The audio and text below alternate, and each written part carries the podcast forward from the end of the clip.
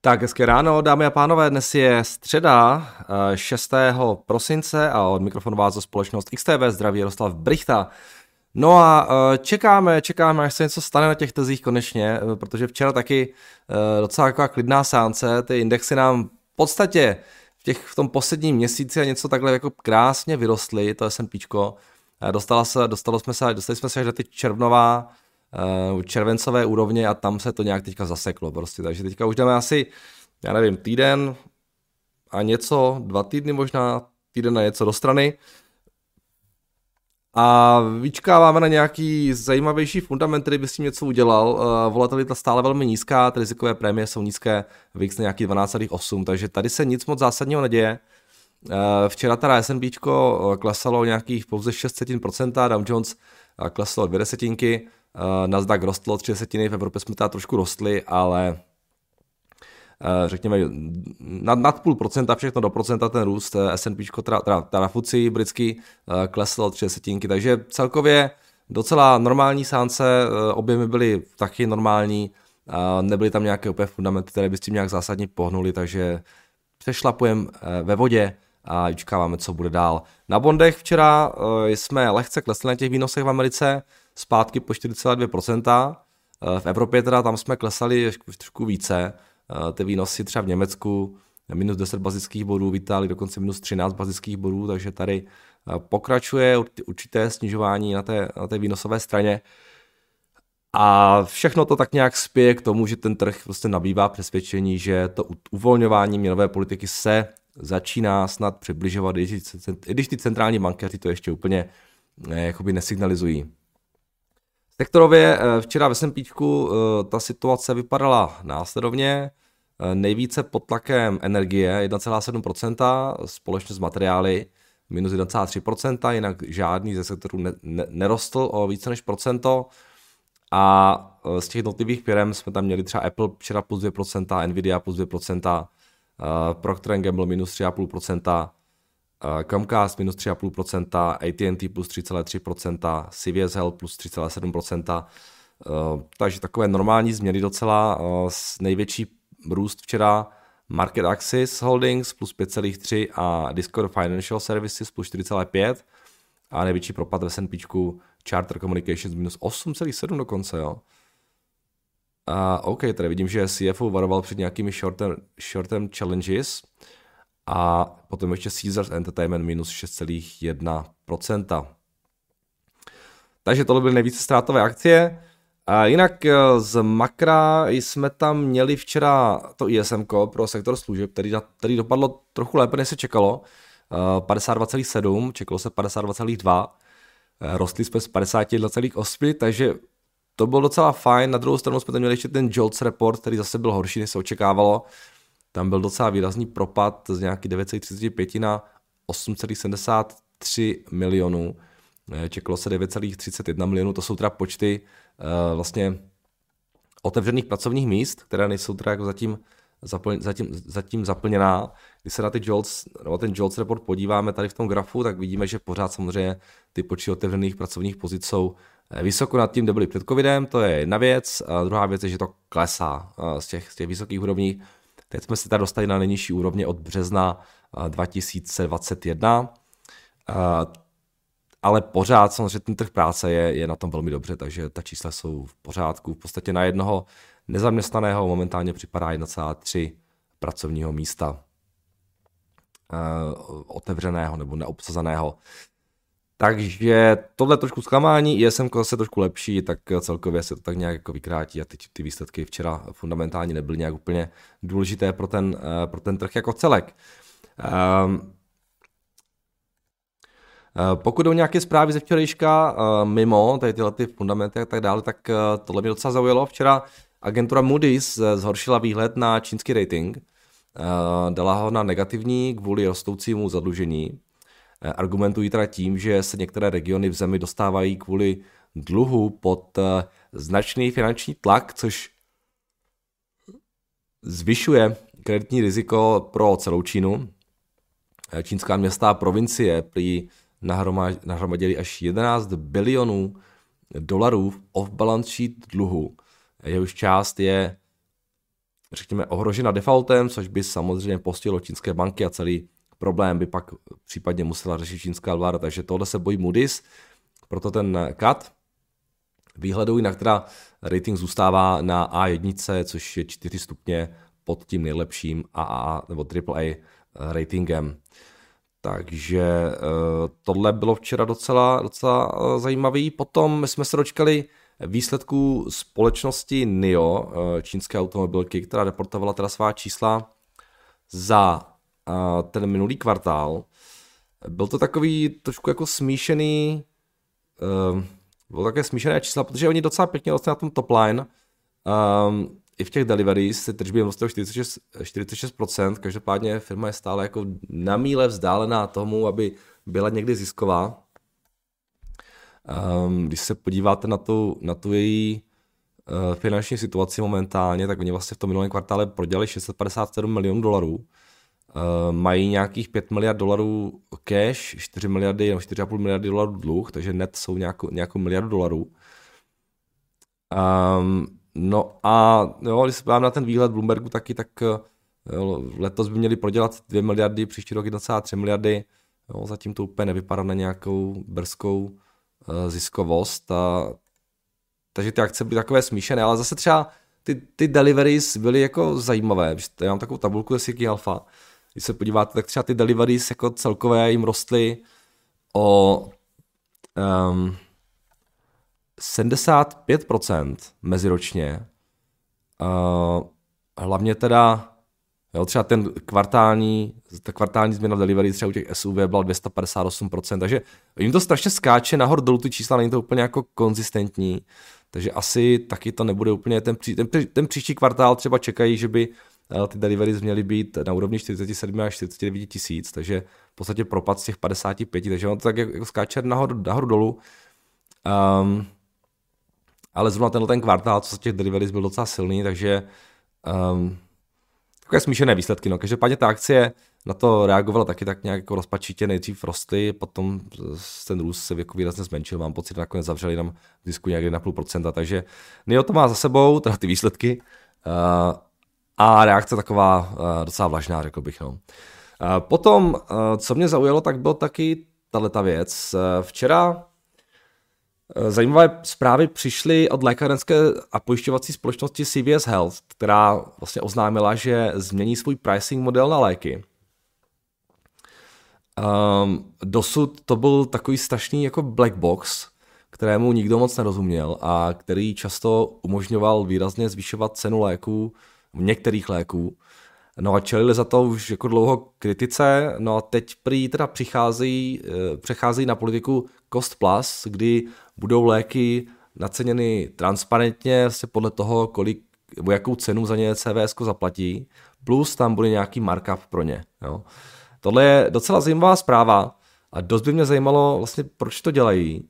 Eh, oni teda říkají, že to chtějí celé zjednodušit a že reagují na, tu, na ty stížnosti zákonodárců a tak dále. Ale já bych řekl, že je tam taky určitou roli hraje eh, konkurenční tlak, kterému čelí, protože na tom cost plus modelu funguje třeba Amazon a pár dalších společností, jako je třeba ten GoodRx, a které začaly těch cenových disproporcí právě využívat eh, ve svůj prospěch. A hlavně teda v oblasti generických léků. Eh, takže jo, ten black box CVS v, tom, v těch cenách léků tam byl pravděpodobně, protože jim to prostě umožňovalo eh, mít vyšší marže. Eh, jinak jako proč by to asi dělali takhle jako komplikovaně. A teď teda, jo, typnul bych si, že jo, výsledkem tohle budou pro ně eh, nižší marže, ale čas ukáže, protože oni si to samozřejmě můžou vzít někde jinde, třeba u těch brand name léků, které můžou zdražit, takže jo, zase to třeba nemusí tak vidět, ale bude tam nějaké zdražení třeba na, na druhé straně. Jo, je to strašně komplikovaný biznis, tady to lékárenství a ten PBS, takže uh, teda PBM. Takže těžko se v tom jakkoliv vyznat, ale docela zajímavá zpráva včera tady tohle. Uh, oni taky zveřejnili ještě guidance um, na, na ten příští rok, ten byl, myslím, že docela dobrý, takže uh, navíc taky zvýšili o 10% dividendu, takže nakonec ty akcie rostly, ale podle mě mnohem zajímavější zpráva než ten guidance a než ta dividenda byla právě tady ta leta. Uh, připadalo mi to jakoby, jako tu, tu špatnou zprávu dali k té dobré, aby aby si to někdo moc nevšiml, Každopádně ta akcie teda reagovala na, to, na tohle růstem včera. Takže tohle bylo taky docela zajímavé. No a potom ještě jedna věc. AT&T včera oznámilo nový velký deal se společností Ericsson v objemu 14 miliard dolarů. Z Ericssonu se má stát hlavní dodavatel, od kterého bude AT&T v následujících letech brát prakticky veškeré nové vybavení, na kterém potom následně poběží asi 70% veškeré prostě wireless traffic AT&T. Takže Eh, tohle je dobrá zpráva pro Ericsson, ale je to samozřejmě rána trošku pro Nokia, která dosud byla hlavním partnerem AT&T a která má od nich asi nějak 8% veškerých tržeb. Um, akcie Nokia na to včera reagovaly propadem o 5%, Ericsson rostlo nějakých um, 5 nebo 4%, a Nokia uh, ta teda nedostává úplně moc vydechnout a ta se dál propadá, protože Teďka už jsou na nějakém, nějakých 2,8 eurech a jsou v podstatě nejlevnější od no, vypuknutí covidu, dá se říct. Takže Nokia docela, docela klesá už vlastně od začátku eh, minulého roku, kdy se prodávali nějakých 5,6, dneska jsou na nějakých 2,8 eurech. Schválně, vypadají jejich čísla. Um, AT&T teda chce přejít na tu Open RAN technologii a Ericsson jim to umožnil nějak jako otevřít ten jejich systém, takže proto, proto ho zvolili. A letos teda se čeká nějaký zisk nějaký 1,8, příští rok nějaký 1,9 miliardy. A market cap nějakých 15, takže v podstatě za 10, jo, desetinásobek na tom price earnings no mám méně, méně než desetinásobek. Na tom price earnings se momentálně obchodují, ale ta firma v podstatě neroste. Možná spíš lehce klesá na tržbách. Takže to je docela zajímavá zpráva. Eh, ještě eh, k tomuhle tomu finsko-švédskému souboji dvou telekomunikačních gigantů. No a to je víceméně všechno, já toho víc eh, k tomu včerejšku nemám. Co se týče dneška, tak eh, ten makrokalendář vypadá následovně. Máme tam nějaký projevy, máme tam Baileyho z Bank of England, máme tam ADP report z práce v Americe, eh, máme tam zasedání kanadské centrální banky, která měla ponechat sazby bez změny a kanadský PMI, takže tohle budou asi nejzajímavější věci z toho makrokalendáře a uh, jinak jako nic úplně moc, no tak typnul bych si, že možná zase tak nějak budeme se plácat jako v, jo, v těch posledních pár dnech, protože chybí prostě něco, co by ten trh trošku více rozpojbovalo. No. Eh, Eurodolar ten teda eh, pokročuje v korekci těch dřívějších zisků, dolar pokročuje v růstu, už jsme pod 1,08, takže dolar se vrací zpět, spevňuje také na páru s britskou librou a když se podíváme dál, tak na jenu se drží nějakých 37 minut za dolar, Kanaďan, tady taky dolar trošku spevňoval americký 1,35 a i na těch dalších měnových párech včera dolar dokázal spevňovat, i když dnes ráno třeba vůči tomu australskému lehce ztrácí, vůči novozelandskému také. Jo, tohle je kačka na páru s dolarem 22,50, na euru jsme nějaký 24,30. Zlato eh, se drží na to úrovni 2000 dolarů, když jako trošku se k ní blíží zase z vrchu. Eh, stříbro nějakých 24 a ropa ta už je na 72 dolarech v podstatě, takže jo, to byl taky asi ten důvod včera, proč nám ty energie klesaly. No a trošku se nám zbláznilo krypto, protože to pořád roste a Bitcoin už je nějaký 43 600, to trošku připomíná ty staré časy. A Ethereum to se dostalo nějaký 2260, takže tady to zatím jede a moc se tomu nechce zastavit, tak uvidíme, eh, kam až eh, to krypto eh, vyleze. Um, ale docela pěkný trend teda, no, tady zatím se odehrává. Tak jo, to je od mě to všechno a pojďme se podívat na vaše dotazy. Tak, dobrý den, mohu se ptat pro inspiraci, které určitě nejčastěji sledujete na Twitteru, abyste byl v obraze, nejen ohledně financí, ale například ohledně nových technologií, produktivity, osobní rozvoj a podobně. Uh, osobní rozvoj, tak to nesleduju se nikoho. Ani u produktivity. Takže mě v podstatě zajímají jenom finance, jako investice, technologie možná, jo. ale já vám to takhle asi nedokážu věnovat. Zkuste se podívat prostě na můj Twitter účet a já tam mám a podívat, koho sleduju a třeba vás tam někdo zaujme. Jo, já, to mám, já mám takové pravidlo, že já to dost měním teda, já si vždycky, když někoho jako follownu, tak si vždycky snažím někoho unfollownout, abych si tam držel plus minus nějak 100 těch účtů, které followuju. A, aby ten, a ten Twitter feed se vyvíjí podle toho, co mě zrovna zajímá. Jo. Takže často tam třeba přihodím někoho, kdo sleduje nějakou firmu, kterou se zrovna zajímám, a pak ho vyhodím na tom někoho jiného. Takže já to mám takhle, ale většinou jsou to hlavně finance, um, případně nějaké technologické věci a většinou se to točí kolem firm, třeba které mě zajímají, takže já to mám takhle nastavené, ten, ten Twitter. Tak, eh, zdravím, nevím, jestli jste někdy uh, počuli o společnosti Weight Watcher, která poskytuje služby na chudnutí, na hubnutí asi, jo.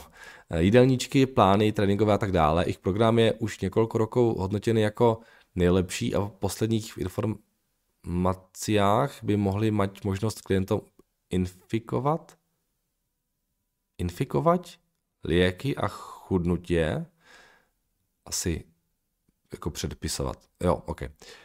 Čo si myslím, že by mohlo být celkem boost pro tuto společnost, zároveň se vzdávají vzdávají ku koncu roka klasickému predaju diet, potravin. Prosím, Jardo, jestli by se pozrel do terminálu na jejich čísla. OK, vůbec nevím, o co jde, ale tak můžeme se podívat. Weight Watcher říkáte, jo?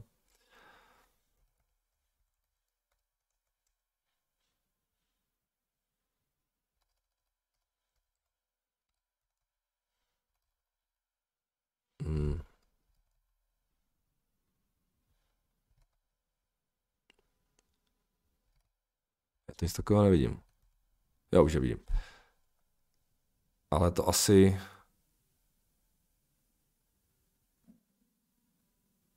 Je to tohle?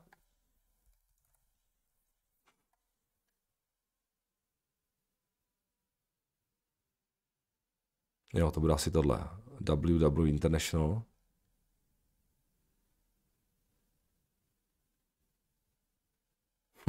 Zajímavý takový biznis jsem ještě neviděl, že něco takového existuje. Ukažte to. No člověk by si myslel, že by měli jako na těch tržbách růst docela hezky, ale uh, ku podivu uh, tyhle ti v podstatě pořád na tržbách klesají, takže ten biznis jako úplně, úplně nejede.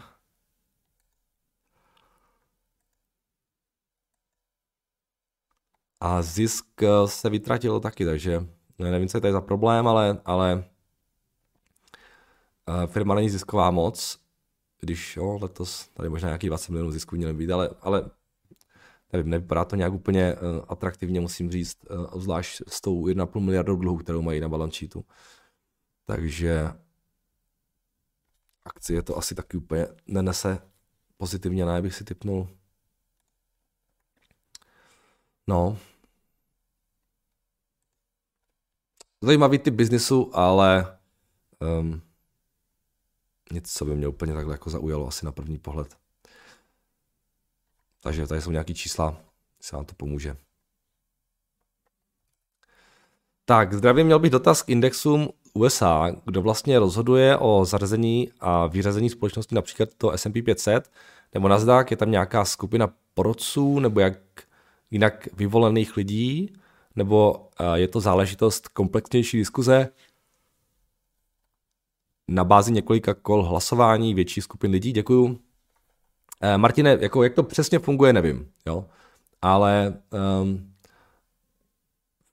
jsou tam určitá pravidla, jo, jak jsem říkal, firma musí být zisková, čtyři kvartály v řadě, market cap musí být aspoň 15 eh, miliard dolarů a je tam nějaký asi kvartální vždycky rebalance, takže jo, se tam vlastně někdo sejde a pak se podívají, jo, které firmy tam patří, které ne, tam, jakoby eventuálně mohly jít ven a pár jako moudrých hlav se asi rozhodne, že, že uh, tam někoho dají a někoho vyřadí. Ale jak to přesně funguje, jestli to nějaký kola hlasování, nebo to, to bohužel, to bohužel nevím.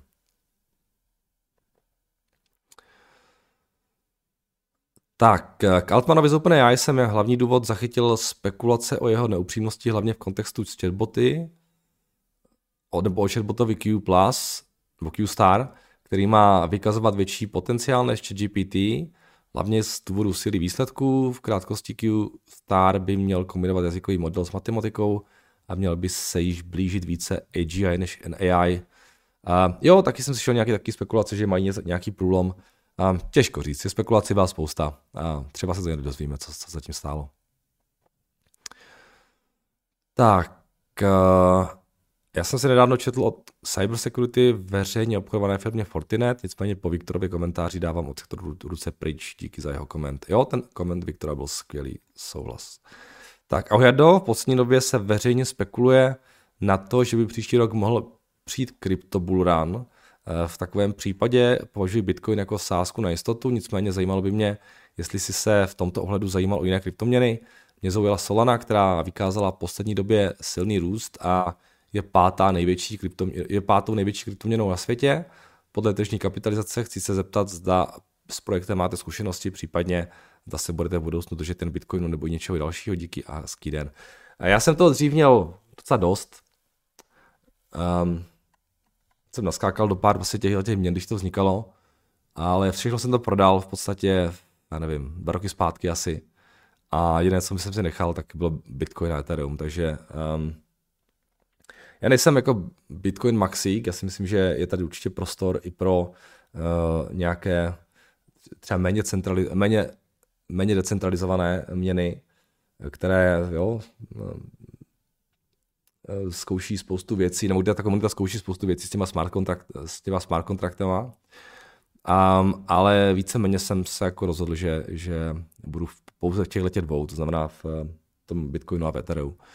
A ty další jsem se tak nějak jako rozhodl ignorovat. Ale samozřejmě ten trh jako momentálně jako hodně roste a klesá společně s tím, že uh, ty měny s tím menším market capem uh, mají tendenci růst více, ale já to, já s tím moc nespekuluju a v podstatě to držím dlouhodobě, takže, takže jsem se rozhodl prostě, jo, nejlepší decentralizovanou měnu a nejlepší, podle mého názoru, nebo největší eh, měnou, která je v těch smart kontraktech. Myslím, že tam funguje docela dobře ten Metcalfův zákon, jo, že ta hodnota té sítě vlastně roste kvadraticky podle toho, kolik jako lidí využívá, takže že ti největší mají největší šanci na to, že přežijou dlouhodobě.